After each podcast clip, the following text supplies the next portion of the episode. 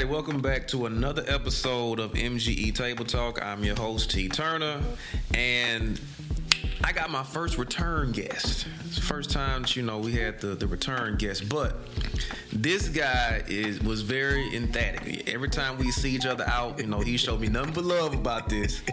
But he was like, you know, hey, I'm I'm, I'm peeping everything y'all produce. You know, love this show, love that show. When you bringing table talk back? And if you know anything about me, you know, listen, I love doing table talk, but me being a producer, sometimes I get a little busy, and you know, it, Right. it, it be kind of you know kind of spaced out every once in a while that I can do these. but he would always consistently bring this up to me, like, hey, you know, everything look good when you bring a table talk back though. so I told him, I said, you know what? When I bring it back. You will be the first guest on the new incarnation of Table Talk. So I like to be a man of my word. Right. And we got Boxx the Hungry Genius back on MGE Table Talk. Man, It's like a part doing? two. How you doing, brother? I'm good. I'm good. Thank you for making me bring this back. you made it seem like I come and ask you about your mama, like, hey, how your mama doing? But um, yeah, when you bring that table talk back, nah, I appreciate it. Nah, I really love it, brother. Platform great. Then what's crazy? The name of my campaign is No Crumbs Left on the Table. So Ah. now I'm back with a campaign that goes with, you know, so Yeah, we back on Table the stars align, man. Man, look, I, I peep you out a lot on social media too, man. Yeah. You move around a lot, man. Yes. You you you just recently got back from Biloxi, I believe. Biloxi, yeah, we Okay, went what was Black going out Beach. there? Black Beach, I got booked to perform at Blast on the Ave. It was out on the beach, um, but then the weather got bad, so they had to move it to a club. But it was dope. It was packed. We killed it, man. Me and my team, we went out there and we did some real promo. Put up some flyers, posters, kiss babies, hug people, built some relationships. We was we was politicking, networking out there, man. I saw a picture that you posted. The owner of the Airbnb, you got him out here on your promo team Man, too. look, look. He kept, man. You can ask my cameraman, man. He kept like seeing us move in in his Airbnb, but he looking. I could tell he looking. It's like three black dudes. So I just went on ahead and broke the ice. I said, man, we entertainers, da da da. And he was like, oh, okay. What kind of music you do? And he just was in, you know, intrigued, you know. Right. So I, he was like, where y'all gigging at? He was using words like gigging. Uh-huh. And I'm like, look, man, I'm gonna leave you all my promo stuff. He say, do that, man. Let me know what's your social media handles. And man, I'm like, hey, would you mind taking a picture? He say, yeah, man. I, I hope I'm I'm looking at a celebrity right now. That's how he was. It's like, man, you might be big one day, so I need to take advantage of this. So Oh man, okay, okay, yeah. Because I saw, I said, okay, Boxton went out here and recruited somebody. He got this man out here putting out flyers and. man, look. hopefully he go stream one of my songs, man. Hey, look, you know what'd be funny if he have your posters up in the Airbnb, so when people come rent his Airbnb out, it's like I a thought about that. bunch of Boxx hungry genius I thought about posters and that. everything. I thought about that. I just ain't had a QRC code on it so they could scan it when they come in there. But that's a good idea. I need to I need to write it down. Make it like an Airbnb tour. Yeah, And just leave And like pay him know, something to just keep that in there, Yeah, keep it ain't got to be forever. Just you know, couple couple of months. Just keep it in there because you know. And that'll help. Nah, I'm gonna write that down. Now you you also I think you told me you were recently nominated for like an award too. yeah, the Southern Tea Music Awards. I wasn't able to make it because we still was in Biloxi. Um, I forgot the guy that actually um, won. Shout out to him. But I just was blessed to even be nominated. The lady called me. I'm like, I was nominated. How did I get nominated? she was like, you had to have 50 people to at least uh, uh, inquire about you for you even become a nominee. So I'm like, man, I appreciate those people. Yeah. Uh, and it's heavily based in Lafayette area. So I was on the ballot with a lot of Lafayette 337 area code artists, and I just was grateful, man. That helped raise my profile. I've, I've heard about that award show, so yeah, that's cool. man. Yeah, it's dope. They need to check get it out. nominated in a whole in a whole another city. I was like, okay, man. Hey, God, I see what you're doing. so I was, I'm, I'm grateful for them. Shout out to uh, Destiny. She's the one that's over it. Okay. Now, you know, I ki- I kind of put you out there when I said, you know, you would always bring up the table talk to me. Correct. But I always bring up Ice. And when this new album coming? Right. oh man. Um soon. I got the No Crumbs on the Table album. Okay. Uh, the last time we talked, I had dropped Pandemic Pressure, the Right, mixtape. right. Um, so I'm in album mode now, so it's totally different than mixtape mode. Um, mixtape mode, I'm still writing. You know, um, the bars are still witty, but when I'm in album mode, every song gotta feel like an album cut to me. You know what I'm saying? Right. So it ain't just bars and catchy hooks. It's uh, more songs with substance. You know, where you could play it front to back, and you like, man, this one, this one of the ones, this one of the ones. So um, right now we in the final stages of it, and I keep trying not to listen to beats because Okay. every time I listen to a new track, I write a new song, and then I replace a song on it. So it's like these need to be the songs, and you just need to go record them and get it out the way. Now, what are you gonna do with songs you replace? Now, you gonna put like an appetizer out for the songs didn't make the album or something? Or- Yeah, I'm there you go. No, Did you I- it. Did I did I jump in your right you just quick? jumped. You seen how I smile. So I'm doing so playing off my record label name, Hungry Boy Records, and then my rap name, Boxx the Hungry Genius. When I put out EPs, they gonna be like appetizers. Right. And then the full album will be a full course meal. Um, when I go in these cities, I don't even do meet and greets. I call them eat and greets. So I'm playing off of Mm. everything from a marketing standpoint of hungry and eating. Got so yeah, a EP would be like what, what six songs or Yeah, something like that. songs. That's an appetizer. But this gonna be a full album. This will be my first album under my record label, 100% independent. Me dropping it myself. You know what I'm saying? Okay, now I know you adding and subtracting, but how many tracks can we kind of expect from you? At least 10. Okay. Now I know this the new era, so everybody not really listening to 18 or 21 songs unless they got a built-in fan base that's gonna listen to everything. And I do have a fan base like that, but uh, no more than about 12, um, at least 10. Cause I don't been, sleep on the ten. I mean, Illmatic was only nine songs. Okay, so nine. So I, t- for some reason, for the past year and a half, I've been seeing 10 10. So I just like, man, I might go with 10. But ten uh, sounds like a good number though. But it's so many dope records, and I, I'm one of them artists. I got to live life and write, so I didn't I didn't experience a lot since the last time we um talked. So I, I had a lot to write about. So I want to put I want to put 18 on there, but I'm not gonna do that. Okay, okay. and so, what what made you kind of go with the title? You know, no crumbs left on the table. Like I know, like you've been you've been hashtagging that and putting that out there, really pumping it. But like, what goes into the mindset of of that title? No, you just said it. No crumbs on the table. It's more than a campaign. It's a mindset. And I got to give kudos to my my dog, my promoter, my road manager, Tony Knuckles. I think he started saying it first, or we started saying together. It don't even matter. But like. He started championing that. He has a, a brand called Trench Work. So when we in the trenches and we touching these kids, and, and well, that didn't sound right, but we, you know, we kissing the babies and hugging the people, right? Um, we call it Trench Work, and then it kind of just evolved to No Crumbs Left on the Table, meaning we maximizing every opportunity. We we turning over every rock. We calling every phone number back, um, and we basically we hungry and, and we greedy, you know. So, Yeah. and it became a mindset um, when we started off as a campaign, and then it just took on a mind of its own. I just started saying, if it's truly gonna be no crumbs left on the table, I need to be on the offense. So I need to call these podcasts and I need to call these club owners and say, hey man, let's do a door deal. I need to create the momentum Right. um, so I can come back around. You know. Now, this kind of I'm, I'm trying to frame this correctly. Okay. And you because you you you you've known me long enough to know my my brain is wired Yeah. a bit differently. Definitely. But this is this is something I've I've been seeing, and I kind of take I kind of take issue with it. okay. Why is it that DJs Hmm. in this city Hmm. seem to not be doing their job? And what I mean by that is I was gonna ask, be specific. With, I'm, I'm gonna be very specific. That that, and I'm not saying all of them, right. but there's a a nice large. Is is more of them not doing their job than the ones that are doing their job. And what I mean by that is, a DJ is not only supposed to you know keep the event moving, keep the party going, and all that, but DJs are supposed to break artists. Mm.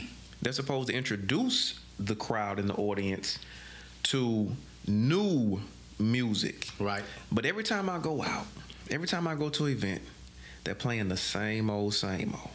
Wow. And I want to know, you know, you you got a whole ode to the DJ. Blame it on the DJ. Blame it is, on the is, DJ. is giving it up for the DJ. Great segue. But I feel like I feel like they're not doing. The majority of them don't do their job because I go to these events, Right.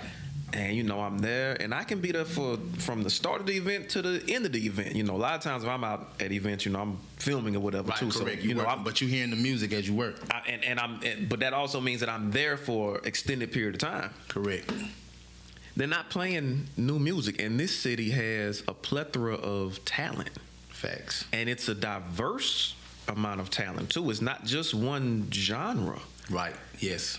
Why? Why do you? you know, so I- I'm asking you because I know you know you're out there. This this is Right. your lane. Right. What's up with that? What's up with DJs not doing their job? And I'm framing it like that. You, these are my opinions. Boxx did not say that y'all not Right, doing your right. job. D- I said, don't get me blackballed. I said that a lot of y'all are not doing y'all job because No. I should be hearing blaming on the DJ on a lot of, at a lot of these parties. I should be hearing, Right. you know, some headband Beezy and some and some Johnny Hustle, and I should be hearing some Shout free out to them. thinkers. Shout out to my dog. Shout out to the free thinkers Yeah, too, man. like so, but don't you, you see how I just crawl like the free thinkers are completely different from a headband.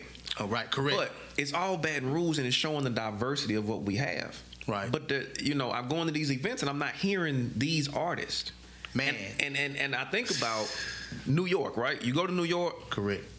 there's a reason why Pop Smoke was so popular in New York before everybody else heard about him because them DJs would they don't mind breaking their artists. They champion. They you ain't gonna hear Dave East nowhere else, but you'll hear him in New York at least. Right. So why why our DJs feel like they? And again, this is my opinion that y'all a lot of y'all Right. not doing y'all job.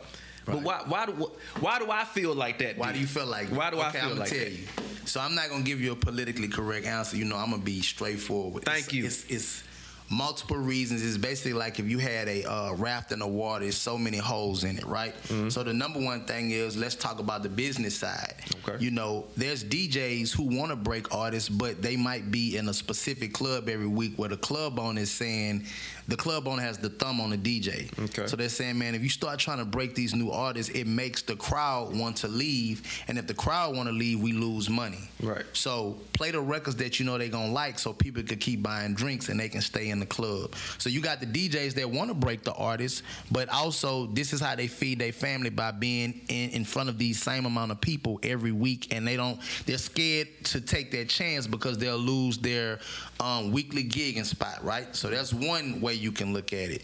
Then on another side, from an artist standpoint, the artist got to still build relationships with the DJs because it is a lot of talented artists, and the approach be wrong. Hey man, I'm the sickest in the city. Play my record. They not showing up at the club early, introducing themselves, proper etiquette. They don't ha- send out what's called DJ service packs, which is the radio version, the dirty version, the eight bar intro, the instrumental, all of that. So that turns DJs off completely. So they gonna rock with the artists who do come correct, you know. And then you have uh, some DJs that don't focus on breaking artists. They got some DJs that are just into themselves. They have created their own brand. It's like, hey, you gonna have to get my attention for me to break you. I'm not, I'm not, you know, finna come and reach out to you. So and then you got egos now. So you mm-hmm. know, one thing I learned about the DJs, I love all of them, and they rock with me. I build real genuine relationships with them. But most DJs have egos. You know what I'm saying? So hey, by them having egos, what might work for this DJ it might be a simple call. Hey, how you doing, man? You been all right? This other DJ might want want you to follow him to six of his events and buy him five drinks at each of the event and and and shout him out and want you to do a mixtape with him and everything just for him to say I'll play your record. So um, you know, the thing that I learned is building the relationships with them, but stand, still staying true to myself. But to answer your question, it's so many, it's so many reasons. Is I mean, in this market, they have DJs that do break artists. Right, The veteran DJs, the DJ Bibles, the DJ Incredibles. You know what I'm saying? And the the the other uh, aspiring young uh, DJs that's on the rise to be big. The DJ Blacks, the DJ Izzy's, the Go DJs, uh, the Fleet DJs. Shout out! I can't name everybody, but. Um, I don't know, man. You you go to these events and it's more safe to play the songs that you know the people um you know want to listen to and you got to think about the ego of the DJ again. If I start trying to break this artist and the people looking like, "Man, who this is he playing now?" You don't want nobody saying you're a whack DJ. Right. So it's an art to breaking an artist too. It's an art to breaking an artist, and then it's an art to breaking a song. You know, so I done seen DJs break a song. You know, they they might play the song a little bit at the beginning of the night where people Right. buying the drinks, then a little bit in the middle, then at the end. Then some DJs want money. They want payola. You know what I'm saying? So it's all of them I just named. Glad is- you brought up payola. is reasons. You know what I'm saying? It's no one. It's no one answer I can give you, but those are some of the top key ones. I'm glad. I'm glad you brought up payola um, because I was actually, and I think you were you were in on the conversation. Right. Um, we were on the set of cocktails, and uh, we were speaking with uh, Amber Jules. Yeah, shout out to Amber Jules. Yeah. Very, very talented, man. and you you and her both you know she she inquired she was like you know so i didn't pay to come and perform on this show because on cocktails we had a segment where you know we got live performances coming in Correct. and she's like i didn't pay to be on here so how are y'all doing this and i said the way that it's supposed to be done Right. it's a television show you're not the, you're not supposed to be paying Right. for exposure in that respect because if you if if, if you're on TV, if you're a host, or if you're a podcast person, or if you're a DJ, Right. you're in the position to be a tastemaker. Mm.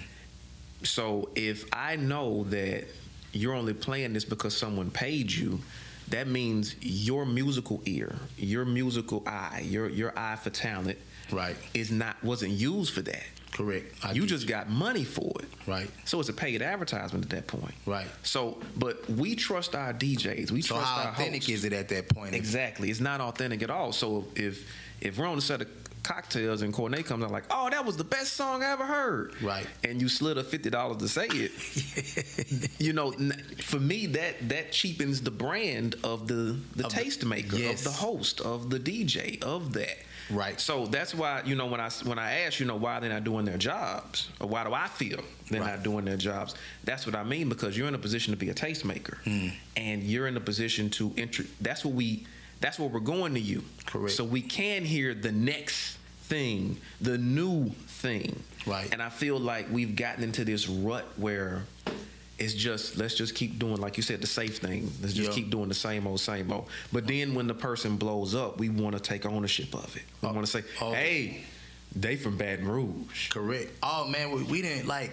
You know, I will give it up to the veteran DJs who set the foundation, especially the Go DJs in Baton Rouge. They've been doing a hell of a job um, with their once a month event where they're where they're bridging the gap between the artists, the producers, and the DJs. So, And, and let me say this too. I'm not trying to beef for DJs. All right, I don't need y'all running up on me, hitting me with turntables. no, don't beat in my street, dog man. Terrence up.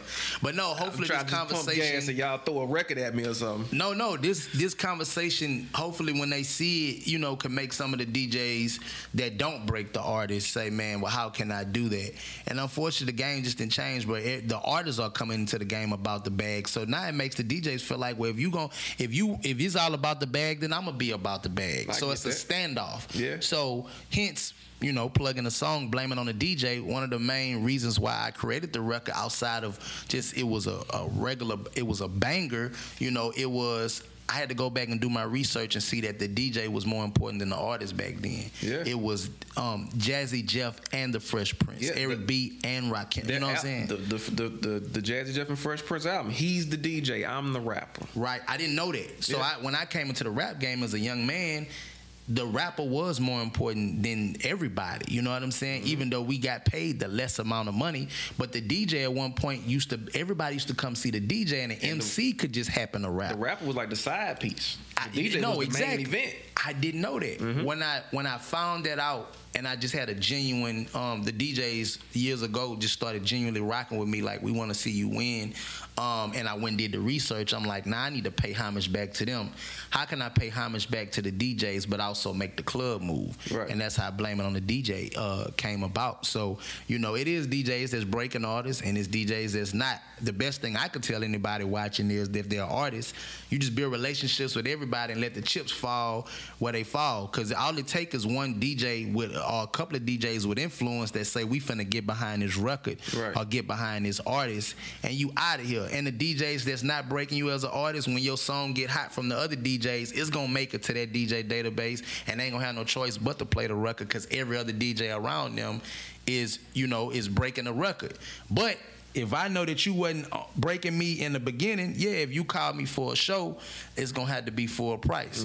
But a but a DJ that didn't broke me or DJs that's been playing, it's gonna be discounted or whatever you need me to do. I'm pulling up. I got you. When I dropped blaming on the DJ, a lot of DJs, of course, was like, "Boss, can you come do a, a Sweet 16 for my niece or graduation party, man, no questions asked. I'm there. You know what I'm saying? So, um, yeah, I, I I believe some DJs aren't breaking artists, but I just focus on the ones that do, and I build relationships with everybody else. But I have no smoke with the DJs, so I don't I don't want no real smoke God is either, good. but I, I just I just want that was a question that had been burning my head, which leads me to another question. Okay. Because we, we, we talked about the business aspect of it. We talked about club owners and venue owners, but I have this thing where you know I felt like all of us should have learned about the circle of life a long time ago. We all we all everybody saw the Lion King, right? Yes. It's a circle of life, right? Right. Everything feeds everything. So you have the artist, Right. you have the DJ, and you also have the promoters. Hmm. Now, I- I got a little issue with the promoters too. I'm sorry, man. I invited you, on the show to have he a with the, he session. with the straight BS today. I'm- all I- right, I- all right. man. Where's this is table I'm talk? I'm gonna put some smoke in here. Or something. okay, hey man, go there. So, my issue with promoters now is mm-hmm. they will book, you know, out of town artists, big artists, and which they're supposed to. Right. Circle of Life says get the artists that are from the area too To open up. n- to open up. And this is this isn't just a, a give like oh we're just going to give it to you.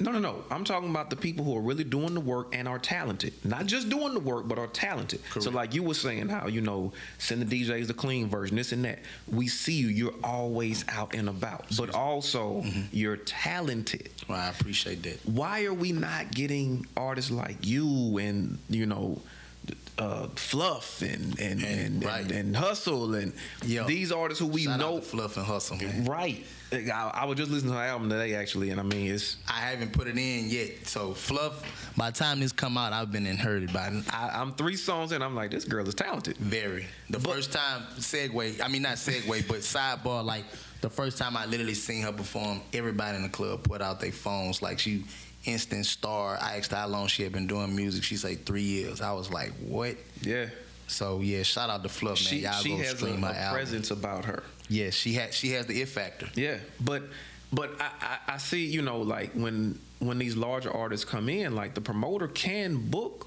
an artist from the area is just like an opening act. Right. I feel like you do that.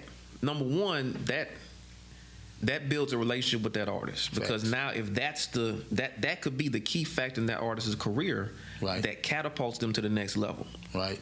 if you're intricate in doing that, now when that artist is on this level, it's easier for you to then book them to come to to perform for whatever yes. event you got. Yes. Two, if you help raise that artist's profile, you know, say you get booked to open up, you know, for some major artist or whatever that's signed to a major label. Yeah, yeah.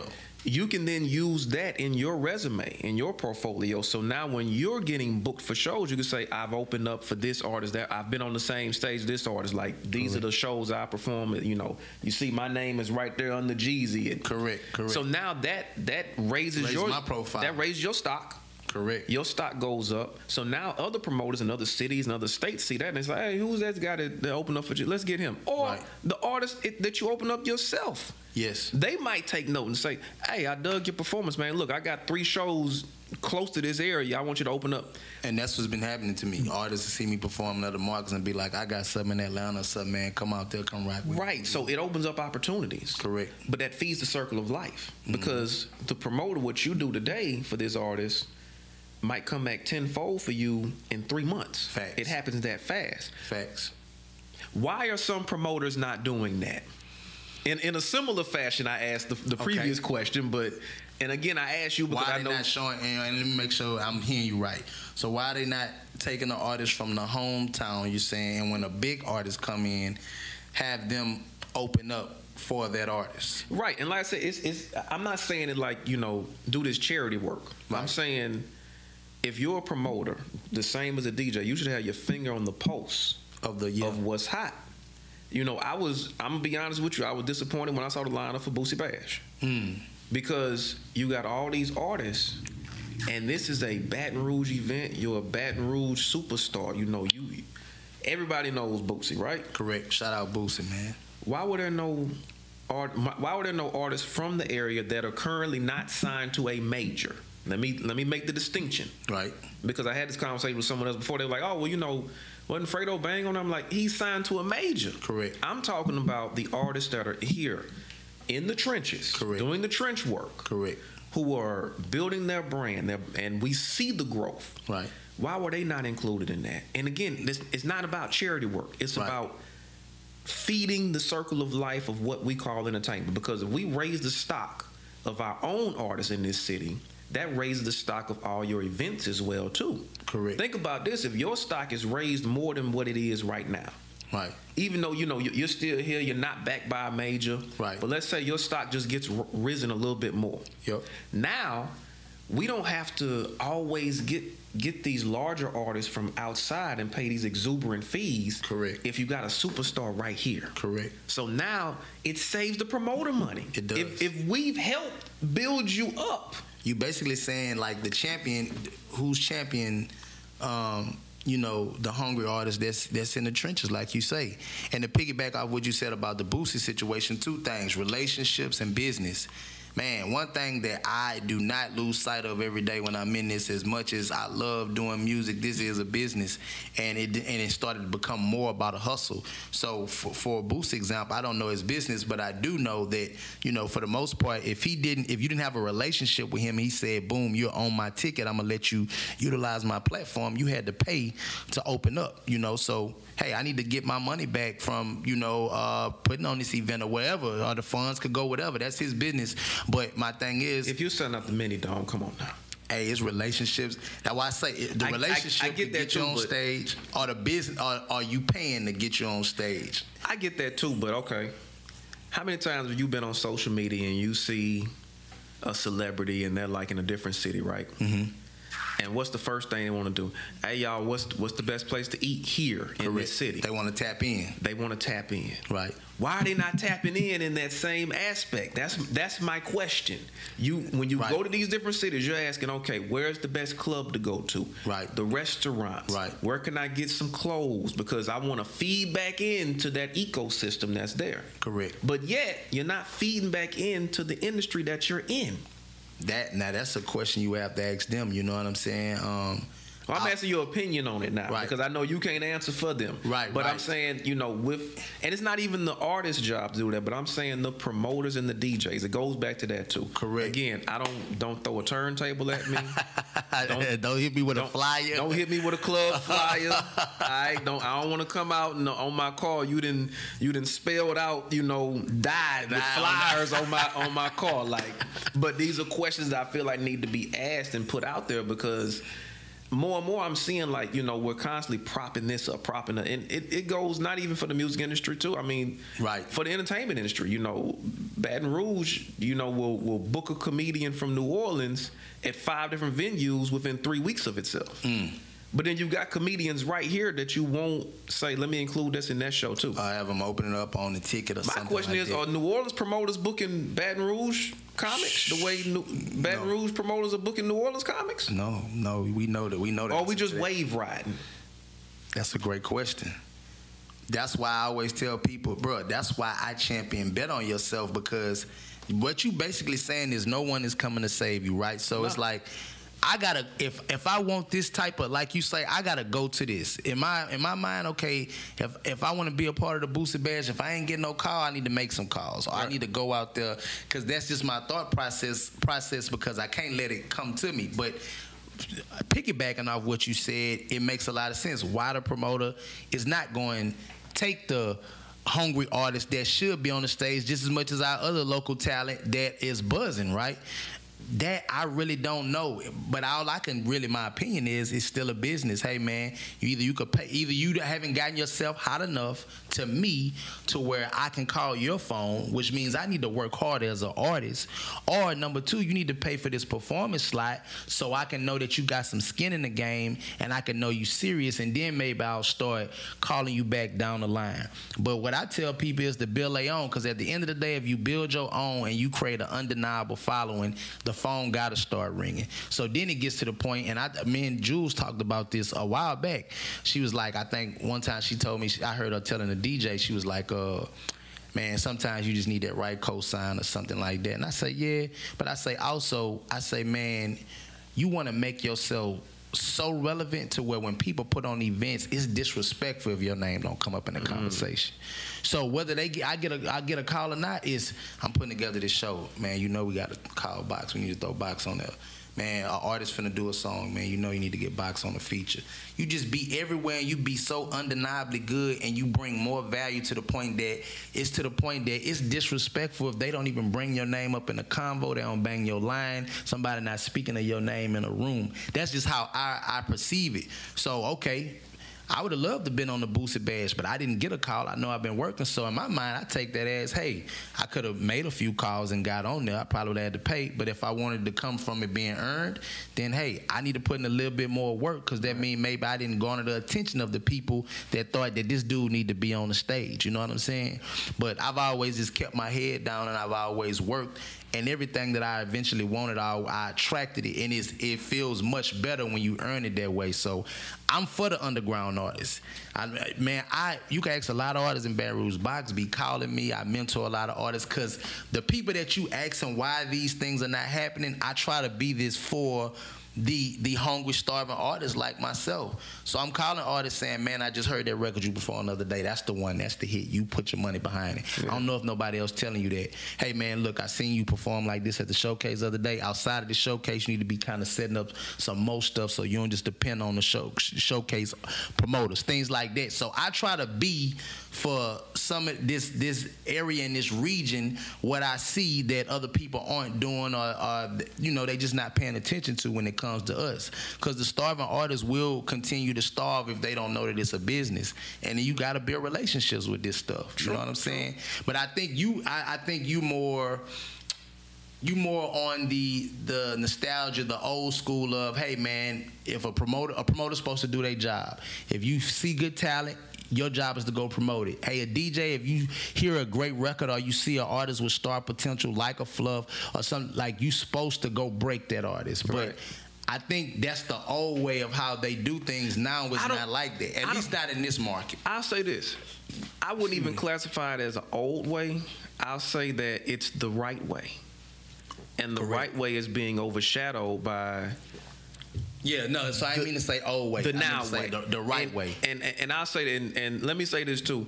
Um, I'm not just griping about something, Right. Because we've actually done something about it. This, is why we started Friday Night Flows. Correct. It highlights the artist because I can remember a time where the radio station here would play artists from the area mixed in with national artists Correct. and that doesn't happen anymore because it's it, got you know it's no Corporate, longer yeah, locally corp- owned and operated. yeah, It's- it's, owned by over. right.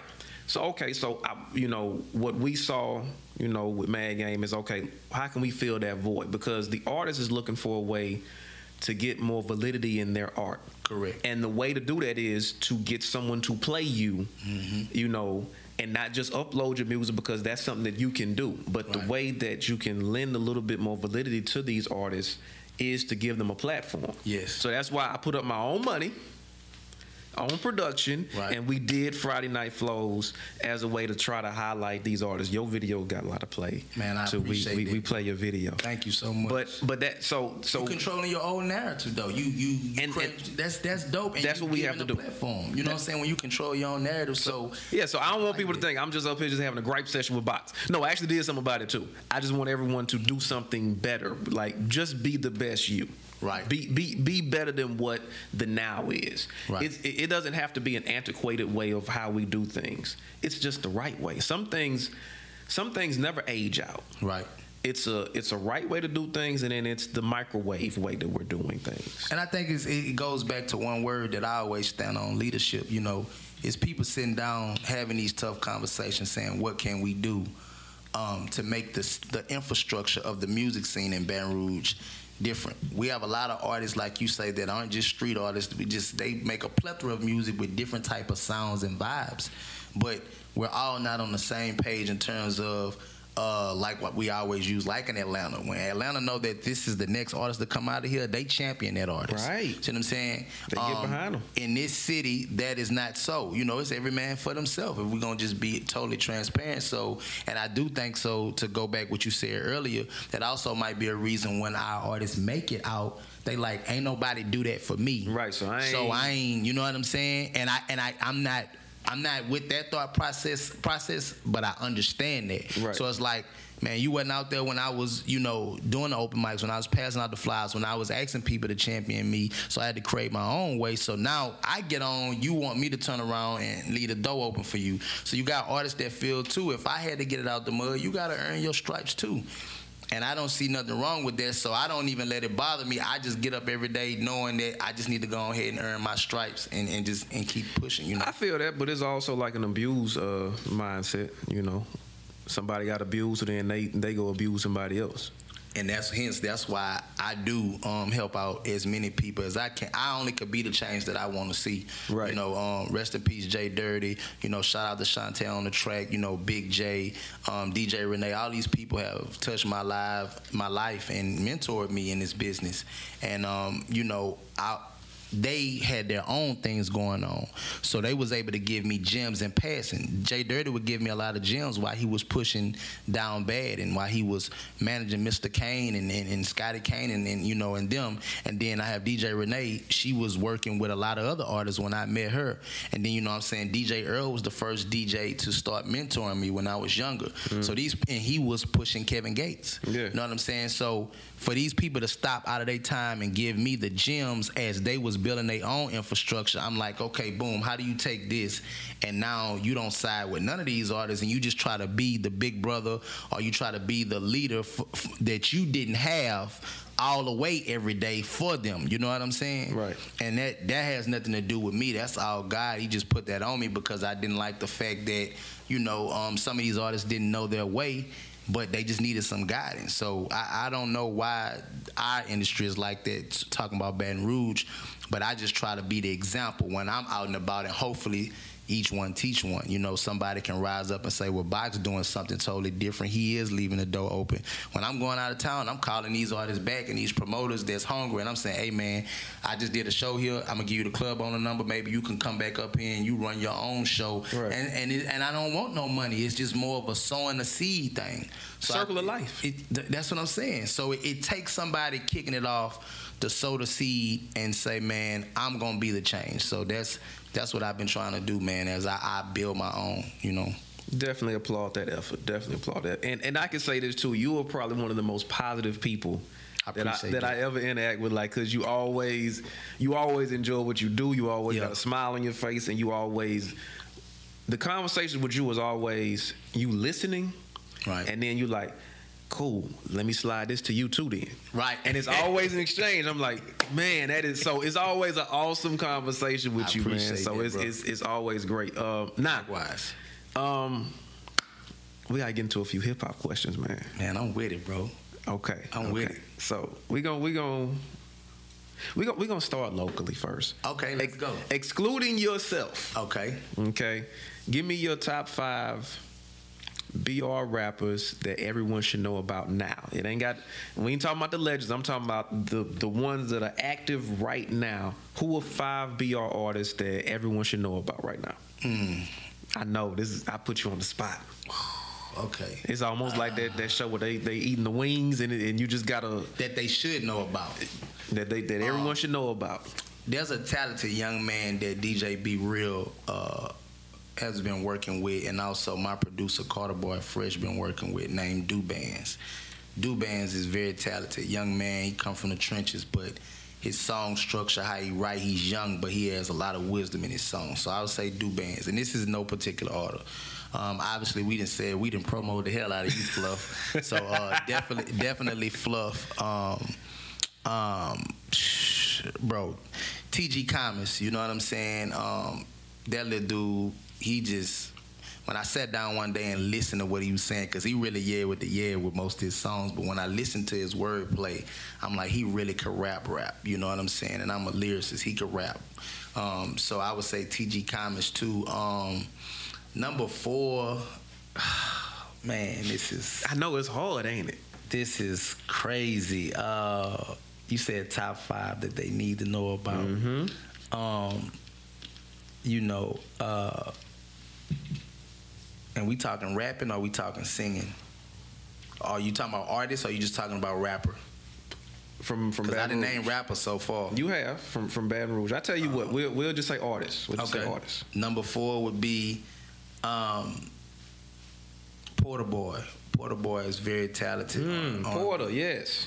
R&B singer, but he man, is I remember when he ventured off into doing more of the rap. I was like, "What you doing, man? You got right. you got a voice. What are you what are you what are you talking about? You gonna rap? Like, no. That dude is extremely, extremely talented. Yeah. Um, Porter Boy, number four, and then number five, man. Um, can I do an honorable mention too? Yes, you can. We'll we'll Okay. let you get a six right. man off the bench. Okay, good. So number five, I would I would say Amber Jules, not only because she's talented, but she has a hell of a work ethic, you know, and she's serious, and she she reminds me so much of me in terms of she's not gonna put the music out, and she gonna go with her own plan when she do everything. Um, and she asks those business questions. She's She inquisitive. She's a thinker. And she gives a dope performance. And the honorable mention, I'm gonna bring it to the home team. Um, my dog and my uh, producer Carter Boy Fresh. He he can sing, he can write, he produces like no other. But his melodies and his harmonies and man, he's different. So, you know, Very interesting. Very okay. Well, you know, I, I, and there's I way more artists than that I rock with. So don't kill me. Shout out Big Dude. Shout out. But he put me on the spot. But I it's, did, it's I way more. It's man, it's way more hungrier artists than that. You know what I'm saying? okay, okay, yeah, Ve- very solid list. Very solid list. Nah. Right. give me your. Because I think last time we talked about this, but I Oh, know even with me, sometimes mine shifts a little bit and changes. Okay. Give me a top five hip hop artists. Okay. Solo. Rich Homie Quan. Okay. uh, Rich Homie, my dog. Uh, Fab. Okay. Um, you know what? I'm gonna I'm gonna go. I'm gonna go a little bit newer. Joyner Lucas, Okay. and then we got two more, right? Mm-hmm. Young Dro, Ah, okay. and I'm always keep tipping though. All right. Okay. And you Yeah. kept you kept it solidly, almost solidly southern. Correct. Where's Jordan Lucas from? No, no, New York. Joyner Lucas is New York. Okay. So Yeah. but you majority was south. Southern. Okay. Yeah. I like that. Yeah. This the thing that always kills me too. Even And when Fab is New York. Fab is Brooklyn, New York, yeah. yeah, yeah, but still majority southern though. So Correct. Correct. I, I man, no, I love them. this would always kill me though. Like even like when you know like in the 90s early 2000s you know they would always sleep on the lyricism that was coming out the south Right. you know and i think it's because mainly because our production was just different our production really knock but you can't sleep on the lyricism Mm. when i think about southern lyricists you know who i think about i think about 8 ball and mjg Correct. people sleep on that, but they would have layered lyrics, and it's like, oh my gosh, you just say that like that's amazing. Right. You know, you listen to somebody like a Bun B. Right. You know, everybody says, you know, three stacks, three three stacks, Stacks. Three is, stacks is is- that, but we can't forget about Big Boi. No, we can't. Big Boi. Big boy can rap, rap. Right, and I mean like, there was a time that Big Boi was Right. looked at up here before you looked at three stacks. Correct. Correct. know. then three stacks just went into another stratosphere. He did. Um, But I think there's a difference between being a hell of a lyricist and then also being able to be a hell of a lyricist and a songwriter. true. See what I'm saying? Because I you can some artists can only give you a dope verse, but they can't structure a record. I call to say, I call their I call it the Cassidy curse. Mm, okay. Call it the Cassidy curse. Explain what that means. You know, Cassidy, even when he was you know affiliated with Ruff Ryders and Swizz Beatz and all that, he Was full surface. Yeah, yeah, yeah. he would always he sharp lyricism. yes. Can't nobody name not one Cassidy song. Go ahead, name, name a Cassidy song. Uh, well, I ain't, I ain't gonna stun on cash. You know, you got the six minutes, then you had to come to my hotel, then you had the AM to the PM. I'm a hustler. Okay. You know, so I, I used to, you know, I, I used to listen to Cass. I got you're. Right. But anything after that original album, I Cause he, because he's put out more albums since then. Oh, that was on that first album. of no, of course. You know what I'm saying? yes. So it's it's. And I, I you ain't poking at Cassidy, You but say the Cassidy effect. Yeah. But but but like I. I, I guess I'm saying I have more of an appreciation for artists, even though I'm a lyricist. But when you have lyricism and you can actually write a record, Mm-hmm. meaning the, you know what I hate, bro? I hate hearing a song where the verses have nothing to do with the hook. I hate that too. I hate that with a passion. You know, I don't care how. When Wayne started doing that, he lost me. You know what I'm saying? Shout out to Wayne. I'm But it- glad you but- said that because people get mad at me when I say this, but listen, man, we keep putting Wayne in this goat talk. Well, Wayne isn't the GOAT talk, but he lost. I don't know about that.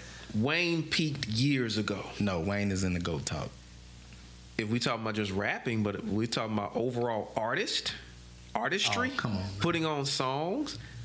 And All right, so so I, and I, I know I'm gonna get some flack for this. who would you come put on, top man. three goats?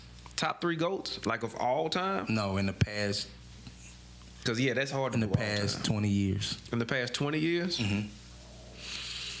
Hmm. Ooh, put me on the spot now, huh? Yeah. you you, you reversed the game on me. You because you, you was I, I waiting, put you was waiting for me to step in I, this. Box put you in the box. You got to put Wayne in top three goat in the past twenty years. It's no way you can't. And I'm gonna let you slide with your boy Jay because I know you got Jay Z in one of the slides. I'm gonna put Rick Ross in there. Okay. And we talking in the last 20 years. You got to put Last Ross in there. So would you Ross say. Ross, Wayne, and M? Nope. Nope. I mean, no, not Ross, Wayne, and M.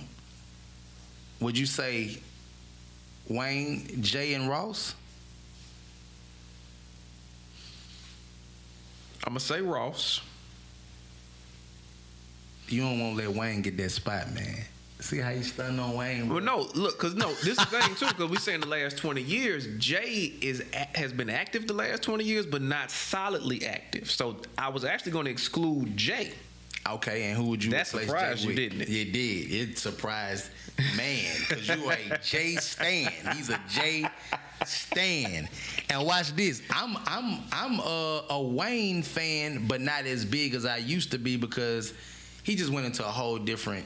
Wayne could rap about skateboarding, shooting your mom upside the head, and eating vagina all in one verse, and I'm like, bro. Of course, we want some type of validity, but I'm like, I know you're not doing. Okay, I'm I'm be honest with you. You you want to know when when I'm not gonna say I have my feel because I still listen to Wayne. I'm not you know I'm not a Wayne hater.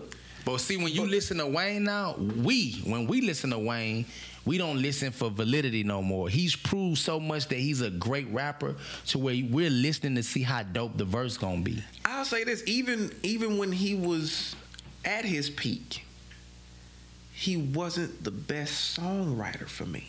Really? Wow. Oh. It it was a lot of flow. Like what is his peak to you then? Uh, Maybe I need to ask that. Are you talking about the Carters? he peaked at the Carter Three, and let's be honest, the Carter Three is not the best in the series. Okay. But that's where I he, can I can agree with that, you. that's that. where he peaked at. Okay. when even if you listen at the first Carter, the song structure was a lot of flow, but it but like you said, some of the verses were disconnected. Verse two was disconnected from verse one. He was just flowing, He exactly. and we were so enamored with wow, he just snapped on that. We're Right. not we're not paying attention that verse one was about Mother's Day and verse two was about World War Five. yes. yes. And we're like, whoa, whoa, first of all, world there was never Right. a World War Five, Once- Wayne. once- what are we talking about? Lost, once he got into that Wayne, it was just like, okay, you a pop star to me. You just, I'll, I'll check you out on features and things like that. I still listen to artists. I feel like Wayne oversaturated himself. Okay, I The, the rules that. of supply and demand apply to everything. Hmm. Now I you know- got me thinking. I got to go back and take somebody out of my top five. Go, go, go, go back and, and you know who's out. dope? The game. The game is His dope. ink pen. As, aside from his the Antics? that- yes, if you take out the game's antics, I'm looking at the camera. the game is one of the best lyricists I've ever heard. He is. I don't know if you ever. He can get on anybody's level. He can get in his Chiraq bag. He can get in his West Coast. Bag. The fact bag. that he can adopt. yes, a- he has a a, adapt flow, a chameleon flow. He can. You know, you know, the only other person I saw do that well, Biggie. when Oh, Biggie wow. adopted Bone Thugs and Harmony's flow on Notorious Thugs, Okay. I was like, wow, like did he just do that? Yes. Game- sounded better at, than them at it. Game can do that. Yes. With an artist. So you are right. And and he deserves his name as being the game. But he's a great songwriter. Like He is. you can't listen to a full game album and be like and and you that's how I create albums. My albums have to be cohesive. Yes. So yeah, I might have a few songs in there that might be like, okay, he put this on here, but for the most part, you're gonna be able to tell I wrote this project in the same mindset throughout however long it took me. It's not gonna sound like a mixtape and it's just a scattered records. Mm-hmm. So one thing I like about artists when they put projects together, they it makes sense. The project makes a whole lot of sense. Like the Jesus Piece album game put together. He referenced on a lot of his hooks God, Jesus, the Yeah. Holy, the Holy Ghost. Which I feel like that was You one of his most solid projects. though. Yes, you know what I'm saying. So I don't know why I ain't have him in, his, in my top five. I was tripping on that. But uh, back to what you were saying, I still I think Wayne is. So if he was to leave today or tomorrow, God forbid, you know, uh, I mean, it's without a doubt in our I'm. I'm not saying he's not solidified. I'm just saying for my for my taste buds, right. He peaked a long time ago. I can agree with you on that. And we've been so enamored with him that we just continue to let him go. Yeah, we give him a pass. The thing is, so in certain people we we have been giving passes to. You know, we let's be honest, we give we give Wayne a pass Okay. for so much. Okay. People gave Kanye a pass for I don't know how many years. It wasn't until recently it was just like, oh, wait a minute. This Right. man is off his meds. I'm like, he was off his meds 10 years ago. Y'all just So- caught this? Okay, so watch this. This is my last question. And and, this- and, and let me say this about Kanye. I A lot of the stuff he says is not false. It's how he wraps the Oh yeah, package. correct. Man, Kanye, Kanye, I'm gonna be honest. 95 percent of the things that he say, I believe him, and it, and it makes. It's just how he wraps the package. And then he lose you because then he'll go say something crazy like after he done said like truths for 30 minutes. Well, it's like you know when he when he basically soft shoed in the White House and and told Trump he was his new daddy. I was like, and this ain't even no Trump hate. He could have said that to any man. I would have like, what are you talking about? Right. I feel like you're my new daddy. I put this cap on. It's like a. It's like I feel like Superman. It's my cape. Okay, when you so do you think that was intentional or he was off his? I think everything he does is intentional. I'm be honest with you. When I said office meds, that was just like a you know Yeah. a colloquialism. But so you think that everything he's doing is intentional? He's not crazy. no, he's not crazy at all. Okay. I think everything he does is very intentional, deliberate. He knows exactly what he's doing. I do think that. I also do think that um, rest in peace his mom. I think I think she knew from the Kanye documentary that he was always going to be a kid that was going to cut outside of the lines. Mhm. So she was smart. She just created a boundary around him to where he cut outside. I think she was definitely his filter. correct. I think- I don't even think he would have went the Car- the Kardashian way had his I mom don't, I don't think he would have either. But I think you know, what, what, what's the saying they say? Money doesn't change you; it just enhances who you really are. Correct. So without his mom in the picture, that's who she was trying to keep him from not becoming full blown who he is now. There, there was no guardrail. None. The training wheels were off. Off. Go could ahead really and ride the free. lines. Oh, this man went commando. There was no underwear on. He just out there swinging and banging. and everybody else around him depends on him financially. See, your mom, my mama could call me right now, no matter how much money. Yeah, and I'm gonna because listen. because because that's that truth serum. Correct. You know. So, but when you got people who are around you and everybody's just on your payroll, they gonna tell you, oh yeah, that look good, That's all good. Oh yeah, you know what? I would wear them backward shoes. Man, I oh yeah, you put out some homeless looking clothing. Yeah, that, hey, I think about that all the time, and then one day I just sit and think about it, like even with the R. Kelly situation, I'm like.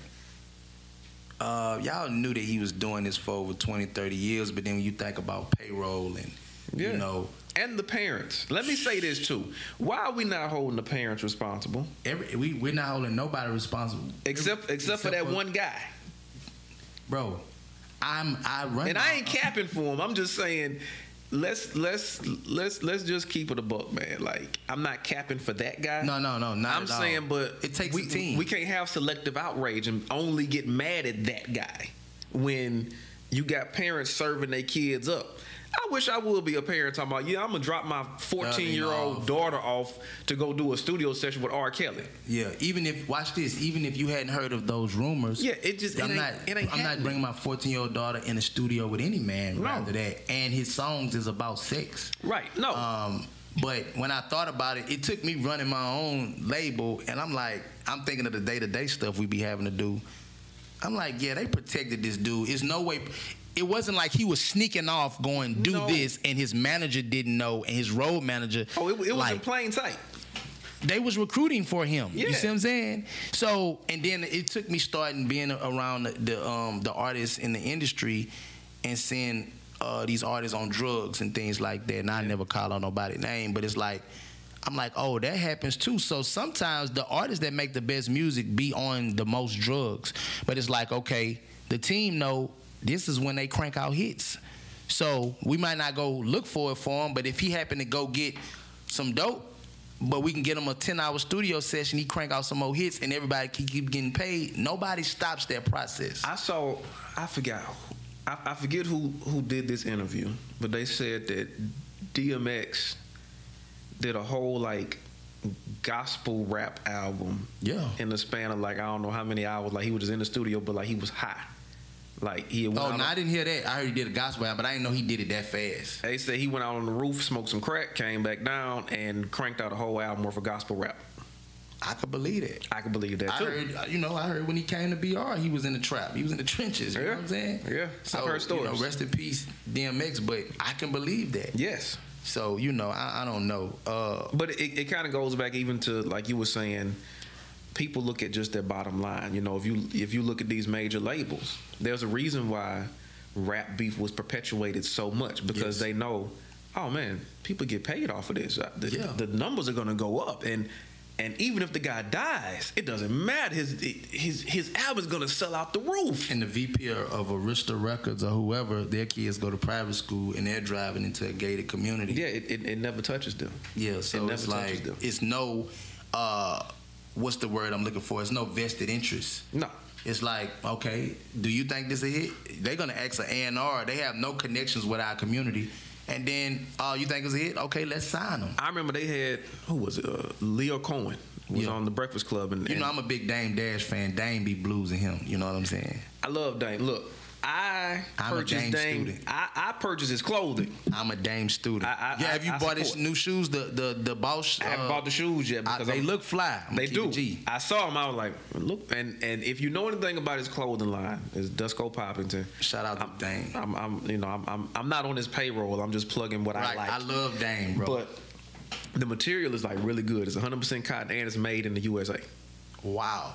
So Right. you got it down to the T. Yeah, well, I mean, again, I, I order things. I, I got the socks and the shirts and I got a quick question for you. What's up?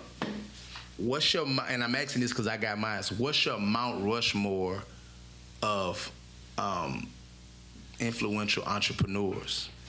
Dame is one of mine. That's why I'm asking. Your just Mount Rushmore. just hip hop entrepreneurs. hip hop entrepreneurs like the Master P, Mm. Dame. Okay, Yeah. definitely, definitely. Dame is on mine. Okay. Um, you got to put Jermaine Dupri on there. Mm, wow. You got to put. I Jermaine thought I was the only one tripping. Jermaine Dupri is that guy. Yeah, I don't feel like he gets his just due. And we talk Mount Rushmore, so I only got two more. Ugh. Jermaine Dupri is that guy. You gotta put. You gotta put Puff on there. Yo, yeah, You definitely. gotta put Puff on there. Okay, that's good. So you got Dame Puff, Jermaine. Yeah. Ugh, entrepreneurs, entrepreneurs. See, ooh, this is tough because I mean, And these guys don't necessarily have to been in dead music themselves. They just hip hop moguls or they Right, right. So that fourth slot, I mean, uh, that could go. That could go J. Prince. That could go Ooh. P. That could go Suge Knight. That could go Tony Draper. People forget that about Tony go, Draper. That could go Luke. That could go. That could go Luke. That could go. Um, um, yeah. All that, these people I've been. that could go Steve Rifkin. Mm, I haven't studied Steve. I've heard his name a lot. People sleep on Steve. So Steve Rifkin, if you're not familiar with him, He was over Loud Records. Okay, yeah, I've heard that. Okay, Loud at one time. Is time. that the white bald headed guy, kind of Yeah, swole? yeah. I've seen him on the Breakfast Club. that roster was insane because at one time he had Wu Tang Clan, Okay. Mobb Deep, and Big Pun on the roster at the same time. Mm. That is a crazy, and I, that's not even everybody that was on it. He had Xzibit on the roster. Okay. That is a crazy roster. He's the, he's the one that did the deal with Wu Tang that allowed them to sign with him as a group, but allowed them to sign solo deals with other labels. That's in, very innovative. I would love to do something like that. That's dope. So no Jay, you don't put Jay in there? As entrepreneur, Yeah. no. Okay. Is it because he come from the Dame cloth, so that's the same thing? I feel like, yeah, that, that's a point to make because, and I feel like when people put Jay and exclude Dame, they're trying to cut Dame out of history. People Right. forget Jay wouldn't be Jay without Dame. Mm-hmm. We we wouldn't even have this incarnation of Jay and Roc Nation without Dame. Dame wrote that blueprint. Okay. Not to take anything away from Jay. I believe Jay is probably one of the most intelligent, you know, people in hip hop. But let's just keep it honest, man. Okay, so I'm gonna give you mine, but I, I and, and, and, and I feel bad. I still didn't even give you my fourth yet. so who the fourth is? Ah. gotta choose somebody. I got, I, yeah, I Sound know, like man. you want to go with Steve. No, I'm not gonna go with Steve. Steve was very innovative though. Okay. So I got, I got, I got Jermaine Dupri. I got Dame. I got Puff. Mm. Got him good, Pharaoh. You did, you did. You know what? I, I got to keep it southern, man. I got to put P on there. Good. All right.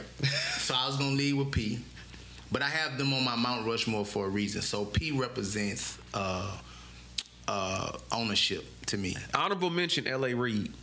Oh yeah, hell yeah. Uh, so P represents ownership. I, I sum these people up in one word. When I hear Pete talk, he's talking about ownership. Dame represents independence to me. He's one of them guys. He gonna be like, forget the majors, forget everybody else. Just go put up your own bread. I love when he talk like that. yes, that. Dame, like we can do this ourselves. and and as the team rock with me, man, that's what we do. We put up our own bread. Um, the third person would be, uh, this probably gonna take people for a loop, but this dude is amazing, Ryan Leslie. Um, Ryan Leslie. Ryan Leslie.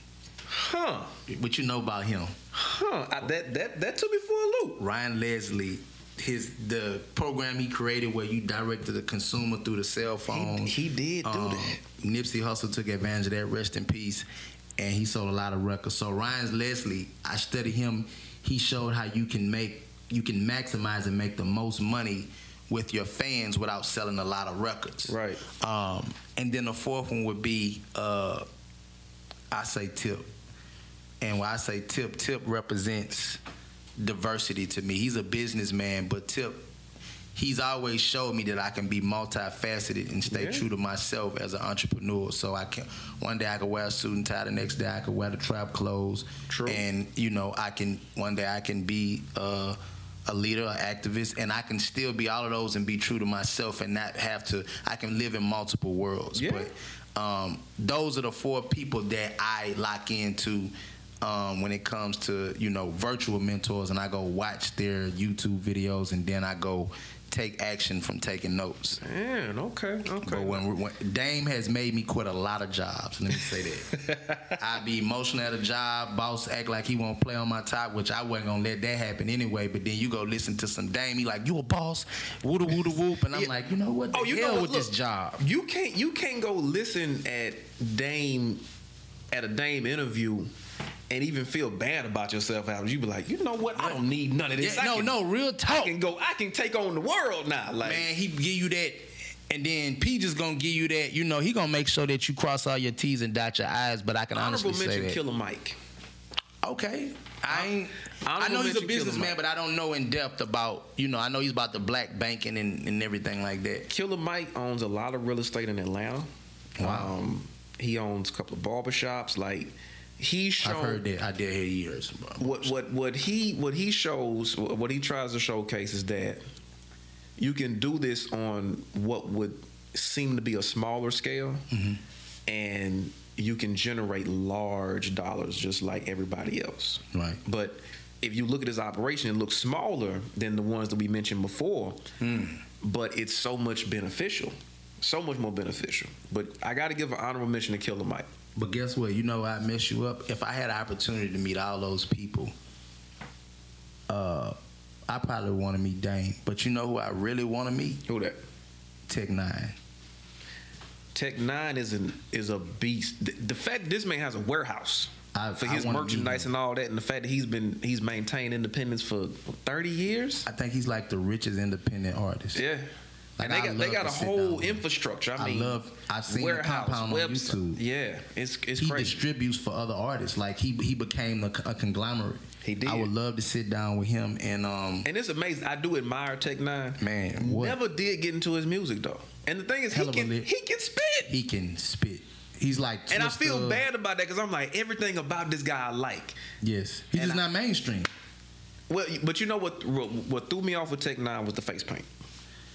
Yeah, he does have the insane clown posse mixed with the gothic, but he's lyrical delivery. That's what always would throw me off in you know when it, in his early years. I don't think he does that so much now. Yeah, he he has a. But you know that when I went and watched the YouTube um, video of the guy that put the money behind him, that's what he said. He Yeah, was he- so different. He was like a furniture salesman, I think. wasn't he? Correct. Yeah. And Tech Nine was signed to four deals. He was in a bad deal. Yeah. The dude came. They didn't know what to do with him. Quite. He was basically like a Lady Gaga. Mm-hmm. And the guy bought him out of all the deals and said, "Hey, I think you dope. I own a few businesses. I got a furniture company too. What?" He just asked him, "What do you need to make all this work?" He named a price. They did a joint venture, and they've been business partners for years. So, man, if Tech, if this gets to Tech Nine, I would love to meet you, bro. I pay for me and my team to come out there consultation. I would love to go meet with him and really take some real notes because I'm into I'm into the real artist part of it now, Right. where I'm going to my shows, I'm selling the merch, I want to get the endorsement deals, the licensing, I want to maximize and everything, not just depending on shows and verses. Right, right. You know what I'm saying? So, shout out to Tech Nine. I know. I know. We mentioned Pete right? Right. I got a slight gripe with Pete right now. Okay, man. What? Don't do my dog, man. No, well, I'll say this because he he has this thing that he's been saying like for the last year. Okay. Product don't talk back. He say product don't talk back. P been on that wave, He's been on that wave. Now here's the thing. Mm-hmm. That sounds good, but but you still have to look at the undergirding of that comment because do you think what it's he's misleading? it's very misleading because he's basically saying, you know, just invest in product and you'll be fine. Right, right. If somebody takes that at face value, it's like it's but much more than you got to look at okay, but whatever whatever business you're in, you're always in the people business. facts. So when he says stuff like that, I'm like, you know, that could be completely misconstrued because Mm. on the surface of that, it sounds like don't invest in people, Right. just invest in product. Mm. But unless you're going to be the one selling the product by yourself, taking all the phone calls, like no one can do that, especially if you're trying to expand your operation. Man, So you, you're always going to be in the people business, and I, I understand what he was saying in the context that he was trying to say say it in. It's almost it's similar to like when Dame was on the Breakfast Club, and people were like, you know, what is he talking about? I'm like, I get what he was saying. It was it's the package that he was wrapping it in. Clearly, everyone can't be the boss correct. because if everyone's the boss, then There's no workers. who are you the boss over? I have I have a saying I made up years ago. It goes, uh, people bring problems, but if you master how to deal with people, they can also bring prosperity. Right? Oh, that's a bar. And real talk. Yeah. And the first piece of advice I got when I got into the life insurance business, a guy was riding. The, I was got riding the car with a guy, and he was on the way to a life insurance appointment. And he, I'm just a new guy. I'm just in the car, learning the ropes. And he told me, he said, the first thing he told me was, "Don't sleep with your clients." That's what he told me.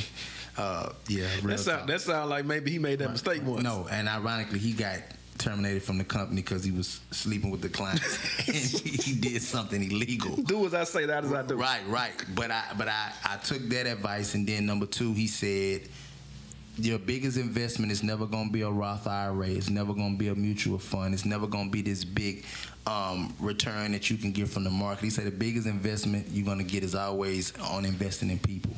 He always told me that.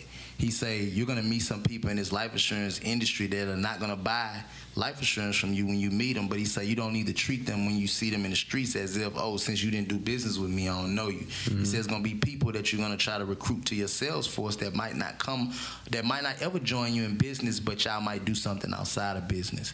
And I just remembered that, and he was right. Some of my best relationships I've established have been through people who didn't become clients at first, but they initially became clients down the end, but we kept a friendship up until that point. point and then people that I tried to recruit and give a business opportunity to to do what I do, that was like, I'm not interested. Boxx, I think that's for you, but I'm cool. But then we later on did business in other in other areas. You know right. what I'm saying? So I say that to say you right. Investing in people is important, and they can be misleading when people say product don't talk back. But also another thing I, I want people to understand is when you know when you're following leaders and things like that, you have to know how to eat the meat and, and spit out the bones because I've learned in leadership a leader will teach you only at the level of where they're at at that point in their life. So at one point in time, P was in the people business. So whatever he when he was in the people business, he was teaching that to his people. But then now he might be tainted from the industry, the people getting on his nerves. So now his his leadership philosophy has changed. So you got to watch that when you're following people because you'll start following a, a, guy or a woman at this level with their thinking at this level. Mm-hmm. But then three to five years later, they're different. They have new information, new experiences. So now their philosophy changes, and it'll make you look like you're going with every wind of doctrine. So what I learned is when I started learning from these different leaders in business, whether it's the music industry or life insurance or whatever, I started to develop my own leadership philosophy right. that I know I won't sway. I'll, I'll, get a little bit of what you're saying. If it makes sense, great. But I'm still gonna stick to my guns. You know what I'm you saying? You as a buffet.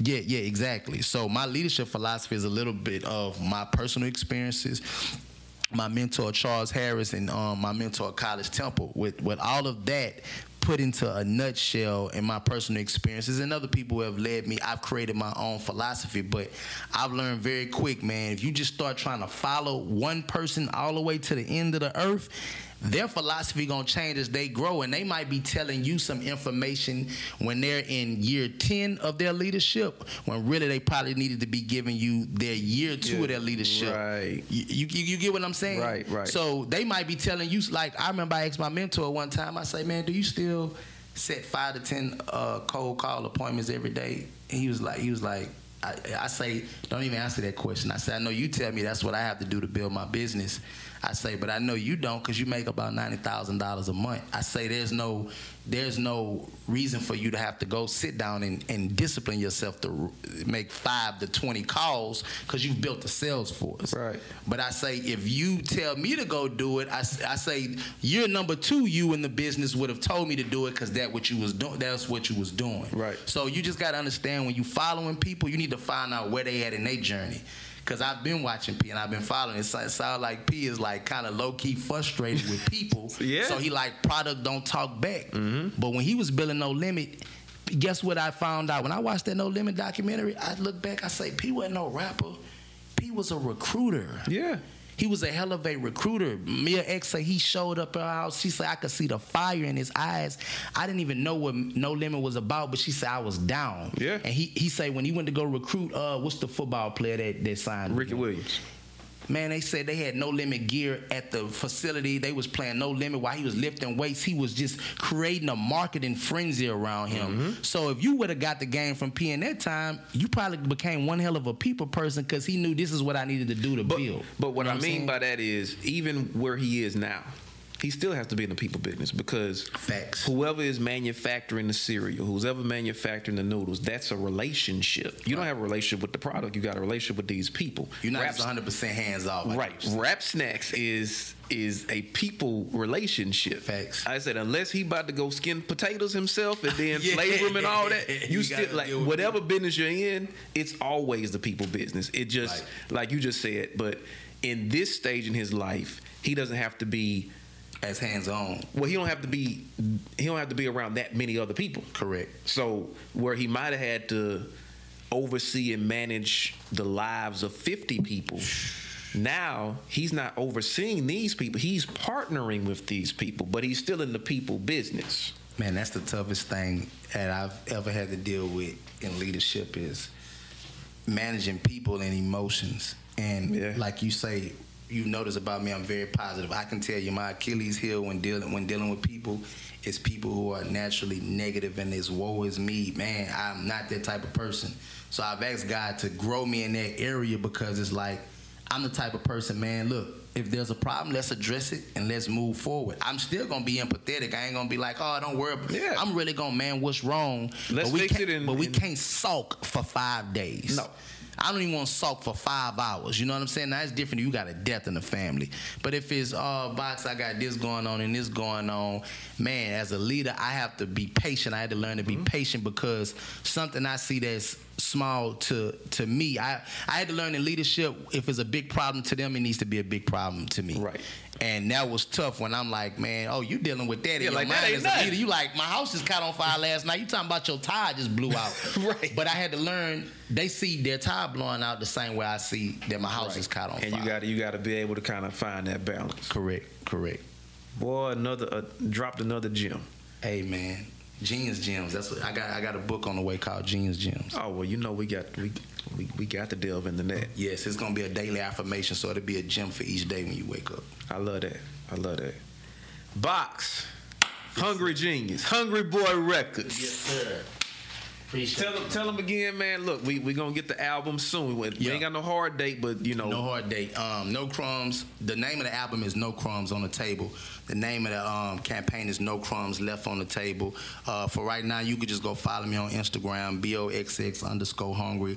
I keep everything updated on my Instagram. Uh, we getting a new website uh, done and a new website for the uh, for the merch as well. So, yo. Cool, cool. And I and just one sidebar before we get up out of it. Yeah. You do have really good campaigns because that Vote for Boxx campaign was good and now there's no crime. You are a master at that. I appreciate So I got. I got I got to give you props on that, man. I appreciate it. Thank you for coming back through. Man, thank you for having me. Go stream, make a move, blame it on the DJ right now. That's out on all platforms, man. We we here. I promise we ain't gonna we ain't gonna take that big of a break from table talk again because Yeah. listen, boxx ain't gonna be running up on me saying, "Hey man, I heard your mom was sick. When the come I back?" know. Hey, Look, man, next I- time I come back, man, I I, I want to, you know, uh, it's about the team. You know what I'm saying? So I definitely want to introduce Carter Boy Fresh to you, and um, some some, and, you know, and I'll be calling you earmarking some artists that's not necessarily signed to my label, but I have my eyes on. You know what I'm saying? So I tell you what, uh, we can set that up now, man. So Okay. You you you you you get my information to Carter Boy Fresh. We'll set it up. We we we get some shot. We can get some. You heard that, Carter Boy? Yeah. See, I said it on camera, so you know I ain't lying. Yes, yes, yes. Look, he got to be a man in his word not man. I, hey, look, I had to be a man of my word. This that wasn't even on camera when when Boxx was asking me about, hey, when you gonna bring it back? No, I love, I back. love this platform. I'm grateful, bro. You've always been professional since day one. Um, I joke a lot with my friends and stuff, but when it comes to me doing business, I really take that serious. And you, on time, you uh, text you. You know what I'm saying? You just give you give me a lot of lives. So you know, I, anybody that's watching this, I just want them to know you solid. You've always done good business, and all you got in, in anything in life is your face card, man, and your word. You know what I'm saying? So I appreciate you, bro. Man, I appreciate you, man. And like always, just remember, you either at the table or you're on the menu. We out.